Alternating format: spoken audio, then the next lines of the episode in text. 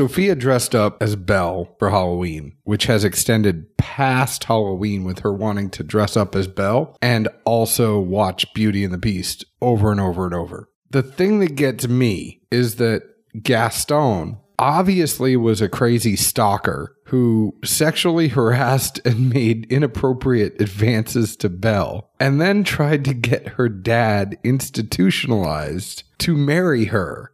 But nobody in the town seemed to care that this guy was an asshole. It baffles me. Yeah, but not much commentary here other than uh, my high school girlfriend. She always said persistence was the key. Give it a couple years and you will be watching a shit ton of Beauty and Beast. I don't think so. You do have a daughter. I know, but she also has an older brother. She's going to mimic him a lot. Those old school Disney movies have some questionable plots. Persistence is the key. Ask her if that was her motto when she chased me through town in a car and then tried to beat down my door and then tried to hit me while her mom was holding her back.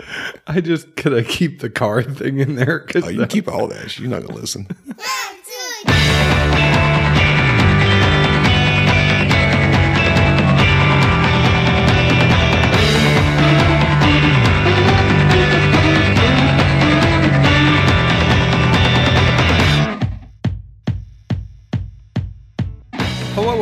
everyone. My name is John Edwards, and with me is Zeke Baker, and together we make the Dad's Drinking Bourbon. Wherever you are, whatever time it is, thank you for making us a part of your day. How are you, Zeke Baker? Ah, fighting the weather. Apologies to everyone for any coughs or whatnot that John can't clear out of the fact my voice sounds even extra shitty this week. But uh, the cold weather has uh, gotten my chest and lungs a little bit. I am going to do my best. I'm glad then you weren't at Grains and Grits, even though it was one of the best damn whiskey events of the whole entire year. No lie. But it was pretty cold. Would have done a number on your throat. I know, and at the end of the day, I think that that luggage bag served as a spoon a lot better to you than I would have. I don't even remember. Take the best things that we love about a whiskey event when it's paired with food, right? Like Bacon and Barrel was. Like Walnut Kitchen made food, the old mill made food, Amici's made food. There was a flatbread place out of Knoxville that made this chorizo barbecue flatbread that was great. Walnut Kitchen made this meal that they used uh, H. Clark's Black and Tan to make a sauce that was just incredible. the The food was on point. All of the distilleries on the Tennessee Whiskey Trail were there, and then just picture the mountains in the background. The whole time you're out, there's open fires. Everybody's around the fire playing that. You know the thing people are playing um, Beirut with big garbage cans now. Have you seen that? I don't know what that means. beer pong. It's Man, I know what beer pong is, but what would be the premise of a garbage can? it's like lined up in a triangle. So you have six garbage cans, and then you have a big ass ball, and then you're throwing the big ass ball instead of a ping pong. I mean, it's not a drinking version of it, but Yeah, I was trying to figure that out. No, you're not drinking out of the garbage can. That would get pretty rough pretty quick. I would insert a joke, but, but I, I'll refrain. I'm proud of you. You're growing Uh, up. there's been enough of the garbage can jokes. I'll, I'll give them a break. Well, I want to mention before we get started, there is another couple of events that we will be at. We will be at the Holiday Spirits Fest in Franklin, Tennessee. It is December 6th, I believe, a Friday. And then we will also be at Tennessee Whiskey Christmas at the Omni Hotel on December 14th. There's also going to be a dinner on December 13th at the George Jones. There's going to be seven awesome chefs cooking right on the side of your table and a concert from John Rich. All of this is going to benefit the L5 Foundation, who is going to use the funds to help out people getting cancer treatments at the VA in Nashville. There's going to be something like $2,020 gas cards as well as 500 $50 Kroger cards. L5, as you know, helps to provide relief for cancer patients for things that they're going through. Like, you know, it's not just the bills, it's the food, it's the gas, it's the lodging, all that other stuff. So make sure to check that out at TennesseeWhiskeyWeekend.com. Get your tickets Zeke and I are looking forward to that. Another thing I want to mention real quick before we get started tonight's episode is sponsored by CaskCartel.com. Get the world's greatest spirits delivered directly to your door with CaskCartel.com. They are changing the industry standard as how you get your alcohol. So if you're sitting on the couch late night, you look at the cabinet, you realize, man, I'm out of something. They have vodka, tequila, whiskey, rum, whatever it is, bourbon, they have it. Go to caskcartel.com, get it sent directly to your door. Also go to Cask Cartel on Instagram. You might win some samples of some cool stuff and just they also do a lot of stuff to give back to their followers. So caskcartel.com at caskcartel on Instagram. We've got through the morning announcements. You ready to know what we're drinking today? Maybe. Well, Ray Walker from St. Cloud Bourbon sent us over a sample of their stuff. Thank you very much, Ray, for sending this over to us, but thank you also for letting us give an impartial and unbiased review when people send us whiskey. Zeke, this one is 120 proof. It is aged under four years. The mash is undisclosed. It's more than 70% corn, less than 20% rye, and more than 10% malted barley. The price tag on this goes from 100 to 115. It's not filtered at all. Aged in French limousine oak. And, uh, you know, Ray was a wine guy and then came over to do bourbon. I guess he has some ties to Kentucky.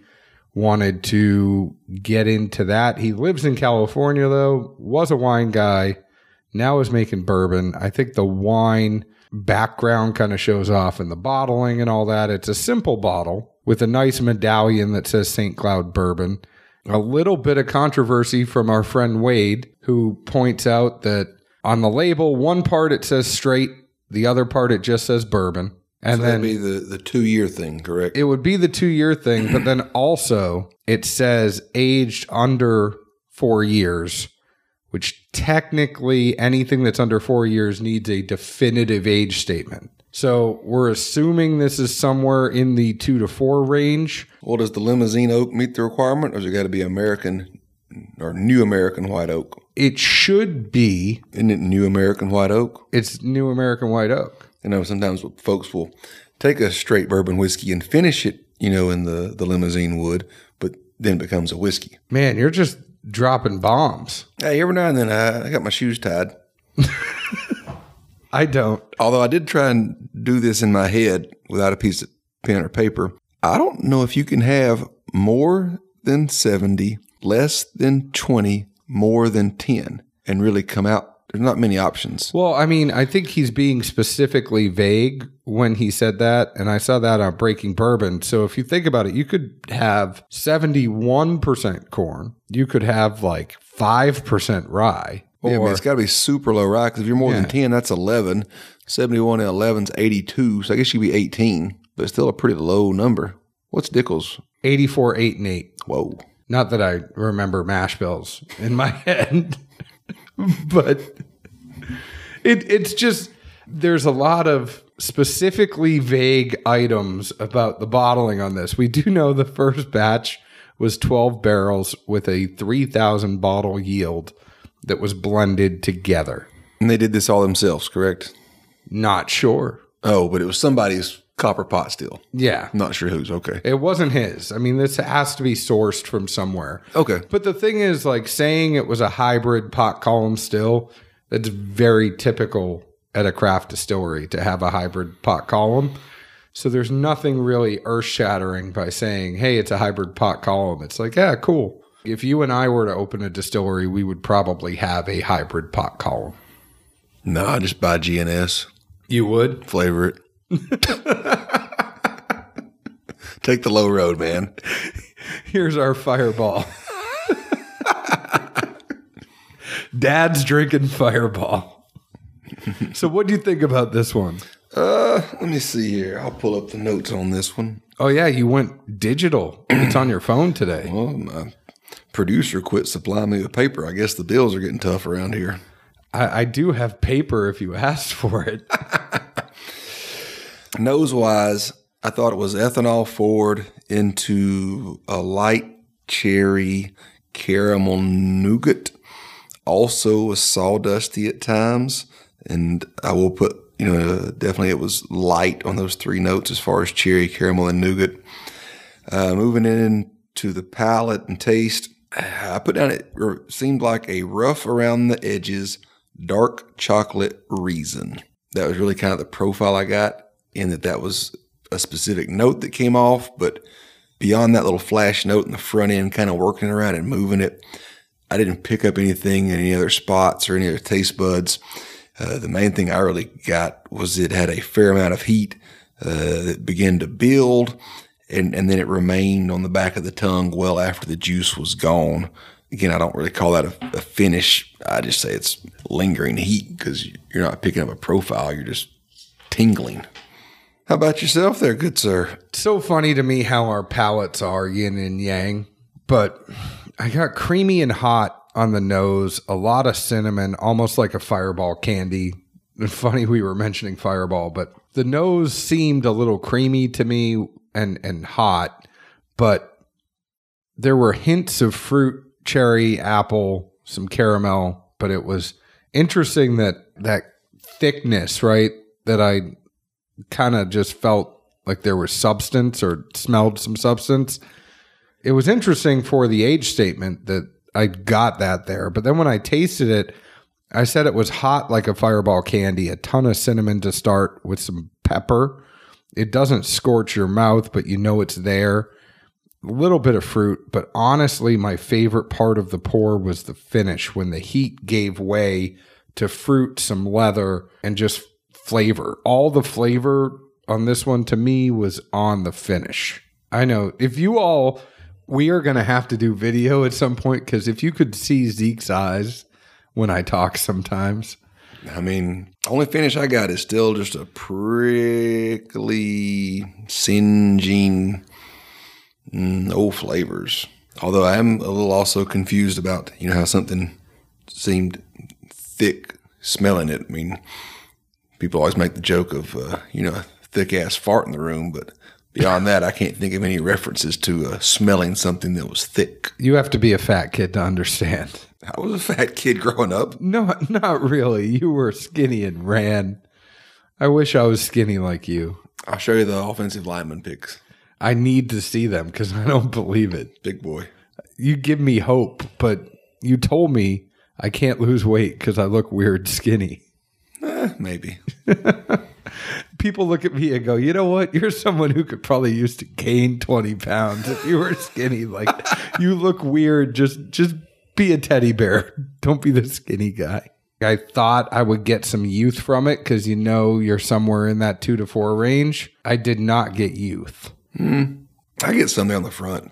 Like I say, that little bit of sawdusty nose that I got, and then you you couple that in with like I say when I say rough around the edges, like a dark chocolate reason, it's kind of dry and malty right at the very first, and it's kind of like almost a bitter flavor. And then after that, you know, when like it'd be like biting into the center of one of those reasons, that's when you get kind of the sweet caramelness. And to me, that's where the corn comes in. And again, it's not super young or, or just terribly off putting as far as the corn note goes. But I mean, you can tell it's not super aged either. But where, where that heat comes from, I don't know. But it's not the proof necessarily, but I guess maybe the grains and whatever they put in there less friendly on the palate. I don't know, but it, I mean, it kicks up very hot to me. I mean, at least for me, if you align with my palate opposed to Zeke's, if you like a fireball candy and don't want it to taste artificial, then you're going to like this, at least on my side of things. Yeah, I mean, that's kind of where I equated it was, you know, some dry bitter, a quick flash of sweet, and then just a burn that, like I say to me, I don't really equate to a finish, but if you like to feel the burn and want to, you'll feel accomplished out of this one. I don't hate it though. Well, hate's a strong word. No, I get it at a bar. I think it's unique enough that it's a conversation starter. You know how much I love conversation starters. I probably at this point would not buy a bottle until it mellowed out a little bit. I mean, I just don't, I need it to be a little bit thicker at 120 proof and I need I need a little more flavor outside of the heat in order to spend that kind of money on it. If I'm spending that kind of money on a whiskey, I do not want to have to then go put water in. I would hope that they would have dialed it in to the point. If I'm spending that much, I should be drinking it. Yeah, I mean, at 100 bucks or more MSRP, that's a tough pull the trigger on. Yeah. And I wouldn't say it's not worthy of a bar pour to try it, but if you consider MSRP, what normal markup is, you know, at a bar or, you know, other fine dining establishment, that's a pretty expensive pour. Yep. I wouldn't want to spend 40 bucks on a pour of this. But if that's what we're looking, I mean, I'd spend 20 to give it a shot. I don't know. I'm much more uh, conservative when I'm out, especially n- knowing what's at home versus what it costs to get to the bar.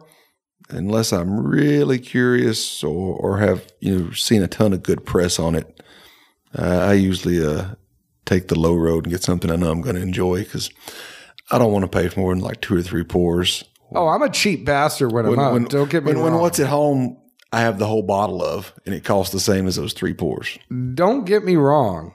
I'm a cheap bastard when I'm out. I mean, Wild Turkey 101 is great when you're out. I just think that if you have any interest in this one, people have seen this. They've done a great job of getting this one out to people to try. So there is going to be a little bit of a curiosity from people. I'd say if you're curious about this one, try it at a bar. I just can't spend that much on a whiskey that's this young. Youth has nothing to do with it, but it's like I feel like I've been burned in the past saying something like that. I, I just I think there are things that are worth a hundred dollars, and this one probably is not worth a hundred dollars. Yep, I think that's a simple enough assessment there. Want to let you know that all of our glassware was provided by distilleryproducts.com. Go to distilleryproducts.com. They have great wholesale pricing on Glencairns, the Tua glass, the Neat glass. They're the only place in North America that can engrave a neat whiskey tasting glass and give it to you at wholesale pricing. If you are in the industry, you're probably already using distilleryproducts.com. But if you're not, reach out to me. I'll make sure to get you in touch with them. They're also great if you are in a whiskey group and you need to get a whole bunch of glasses for everybody in your group. Go ahead and go to distilleryproducts.com. Reach out to them. Tell them you heard about them from us. They'd love to hear that. But thank you guys for providing the glassware for us tonight.